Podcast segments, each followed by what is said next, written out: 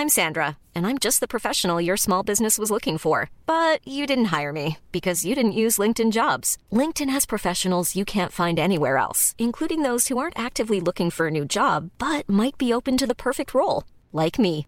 In a given month, over 70% of LinkedIn users don't visit other leading job sites. So if you're not looking on LinkedIn, you'll miss out on great candidates like Sandra. Start hiring professionals like a professional. Post your free job on linkedin.com/people today.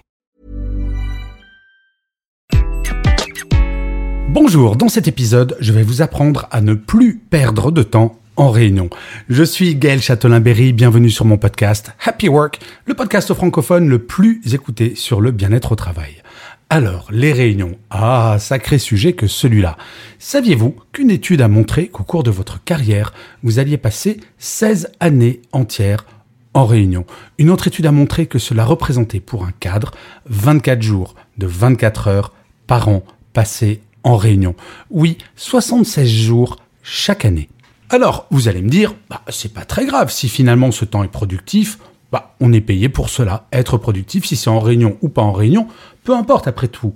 Sauf que une étude de Atlassian a montré que 50% du temps passé en réunion n'était absolument pas productif, qu'il était consacré à d'autres sujets que le sujet de la réunion. Alors certaines personnes me disent, oui mais Gaël, les réunions ça sert aussi à des échanges sociaux, ça sert à faire du lien. Oui, mais ce temps se cumule au temps passé en pause à la machine à café. Il ne faut pas confondre les choses. Il y a le temps social, la machine à café, la cantine, les couloirs ou des échanges informels avec des collègues en allant les voir au bureau, et la réunion qui est supposée être un temps de travail. Or, il y a une sorte de tradition ou une habitude, une mauvaise habitude, qui fait que quand on rentre en réunion, il est tout à fait normal de perdre un temps de fou. Et vous savez qu'il y a pire, 33% des salariés ont déclaré avoir déjà fait une sieste en réunion. Et chiffre, je crois, qui est le pire de tous, 75% des salariés déclarent souvent faire autre chose que d'écouter les gens qui parlent lors de la réunion. Bref, vous le voyez, il y a un temps absolument incroyable à récupérer sur l'organisation des réunions, sur comment nous vivons ces réunions. Alors pourquoi cela est si important? Eh bien écoutez, en ces temps où l'on réfléchit sur la semaine de 4 jours, il me semble important de savoir où nous allons pouvoir récupérer du temps pour réduire notre temps de travail sans pour autant perdre en productivité. Donc très concrètement, comment fait-on pour rendre nos réunions plus efficaces? Il y a trois points. La première chose, c'est ce que j'appelle les quatre règles d'or d'une bonne réunion. La première règle, c'est qu'il ne doit y avoir aucune réunion qui se déroule sans qu'il y ait un ordre du jour envoyé 24 heures avant la dite réunion. La dernière fois que j'ai travaillé en entreprise, il y a quelques années maintenant, nous en avions assez avec la présidente de cette entreprise du nombre de réunions qu'il y avait. Et nous avons donc décidé d'imposer cette règle et surtout, s'il n'y avait pas d'ordre du jour envoyé aux participants de la réunion, la réunion était automatiquement supprimée. La deuxième règle, c'est un nombre de participants limité. Les réunions à 10, 15, 20 personnes ne servent littéralement à rien. Autant envoyer un fichier audio ou un texte ou un PowerPoint. Une réunion où les gens sont présents, cela prend du temps incroyable et où tout le monde ne peut pas s'exprimer, franchement, cela ne sert à rien. Une bonne réunion, c'est maximum 5, 7 personnes, énorme maximum pour être productif. Je dois bien l'avouer, quand j'étais en entreprise en début de carrière et que j'organisais des réunions, bien souvent il m'arrivait d'inviter des gens sans trop savoir ce qu'ils pouvaient apporter à la réunion. La troisième règle, c'est de fixer une durée limitée à la réunion. Mis à part quelques exceptions, une réunion ne devrait pas dépasser 30 minutes. Une étude a même montré que la durée idéale d'une réunion était de 37 minutes. Il ne faut donc pas être plus royaliste que le roi, mais en tout cas, je ne sais pas si vous avez remarqué, quand on cale une réunion en entreprise, bien souvent, le temps fixé est une heure par défaut. Il faut perdre cette habitude et concentrer le temps pour effectivement ne pas perdre de temps à parler de la pluie et du beau temps avec son voisin. Et la quatrième règle, qui est probablement la plus contraignante, mais qui a le plus d'impact sur la réduction du nombre de réunions, c'est une règle que nous avions imposée avec la présidente dont je vous parlais il y a quelques instants. Et cette règle est la suivante. La personne qui organise la réunion est obligée de rédiger dans la demi-heure qui suit la fin de la réunion un compte-rendu à envoyer à tous les participants de la réunion. Et oui, on le sait toutes et tous, rédiger un compte-rendu, c'est quelque chose qui n'est pas forcément agréable. On y réfléchit donc à deux fois avant d'organiser une réunion. Oui, bien entendu, les réunions sont parfois utiles, mais elles ne sont pas systématiques. Elles ne doivent pas être systématiques. Or, il faut bien le reconnaître, parfois on organise des réunions sans trop savoir pourquoi. Le deuxième point pour réduire le nombre de réunions, c'est d'appliquer la règle qui a été créée par Jeff Bezos, le patron d'Amazon, il y a très longtemps.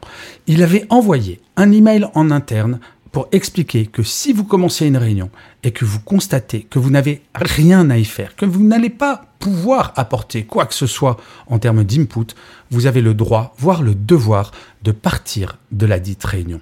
Je ne sais pas vous, mais moi, il m'est arrivé d'être invité à des réunions, d'accepter l'invitation, d'y être et de ne faire qu'écouter. Si jamais, quand vous êtes en réunion, vous n'avez littéralement rien à dire, voire que vous ne dites rien, à ce moment-là, cela veut dire que vous avez perdu votre temps. Ce qui fait le lien avec le troisième et dernier point, il faut apprendre à dire non aux réunions. Si vous recevez une invitation à une réunion et que vous ne comprenez pas pourquoi vous êtes invité, vous ne comprenez pas ce que vous allez dire, vous ne comprenez pas ce que vous pourriez apporter au sujet, il faut soit demander à l'organisateur en disant bah eh bien qu'avais-tu en tête en m'invitant? Parce que je ne suis vraiment pas sûr de pouvoir apporter quoi que ce soit, et de dire, bah, franchement, je pense ne pas être utile à cette réunion. Bien sûr que je viendrai avec plaisir si toi tu penses que je peux l'être, mais être capable de dire non, c'est comme cela que l'on reprend la maîtrise de notre agenda. Par ailleurs, ce que je faisais quand j'étais en entreprise, je bloquais véritablement des slots dans mon agenda où j'étais disponible pour des réunions, mais je n'étais pas à la disposition de toute l'entreprise pour me prendre en réunion absolument tout le temps. Non, c'était les autres qui devaient s'adapter à mon planning plutôt que l'inverse. Sinon, et je suis sûr que cela vous est arrivé certaines journées, vous allez avoir des journées entières de réunions sans pouvoir vous consacrer à quoi que ce soit d'autre qu'être en réunion avec du temps pas forcément productif. Et si jamais vous êtes manager, il y aura des journées, si vous ne prenez pas cette décision, vous allez avoir des journées, eh bien, sans aucun moment avec les membres de votre équipe. Or, un manager n'est pas payé pour passer son temps en réunion, mais il est censé s'occuper de son équipe. Alors, vous voyez, maîtriser ces réunions, il y a vraiment beaucoup de choses à gagner. Alors certes, il y a des habitudes à changer, mais déjà, pour commencer, à la fin de cet épisode, faites le bilan, vous, de vos réunions. Regardez sur les 3-4 dernières semaines le temps que vous avez passé en réunion, le temps planifié et le temps réel. Et regardez comment vous pouvez adapter cela pour gagner du temps. Je vous assure que dans 99% des cas, vous allez vous apercevoir qu'en changeant quelques petites choses, vous allez pouvoir gagner des heures chaque semaine pour vous consacrer véritablement à votre travail et à être plus productif. Et franchement, si on est en entreprise, on va pas se mentir, c'est tout de même pour être productif, pas forcément pour perdre notre temps en réunion. Non? Je vous remercie mille fois d'avoir écouté cet épisode de Happy Work ou de l'avoir regardé si vous êtes sur YouTube. N'hésitez surtout pas à vous abonner sur votre plateforme préférée. Cela vous prend deux secondes et c'est très important pour que Happy Work dure encore longtemps. N'hésitez pas non plus, si vous êtes sur Apple Podcast, à mettre un commentaire. C'est également très très très très important pour Happy Work. Et en plus, de vous à moi, ça me fait super plaisir. Je vous dis rendez-vous à demain et d'ici là, plus que jamais, prenez soin de vous. Salut les amis.